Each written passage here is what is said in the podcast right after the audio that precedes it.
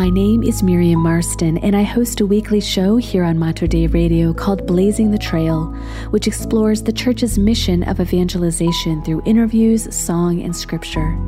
You know, when I was growing up, I was always encouraged to ask questions about the world and to have a curiosity about why things were the way that they were.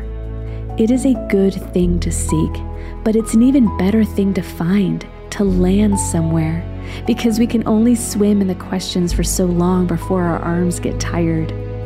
Truth is like the safe harbor that we come to after navigating uncertain and maybe choppy waters.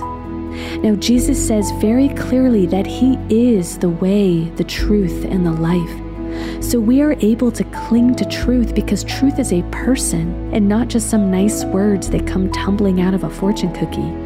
Truth is bigger than a well timed sentiment or emotion. I think there's an idea floating around in our culture that when we claim adherence to truth, somehow we've made our vision of the world smaller and more narrow. And it really is the opposite, because the truth of who Christ is actually opens us up to a, a vast richness of life and an incomparable adventure.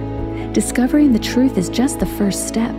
Then we have to learn how to live in it grow in it, and share it with others.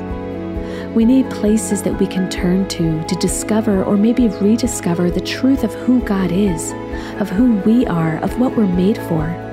Catholic Radio is one of those places, so thank you for your support of Mater Dei Radio. And together, let's lift our voices in a song of truth, a song that rings out above the noise of our world and calls people home to Christ.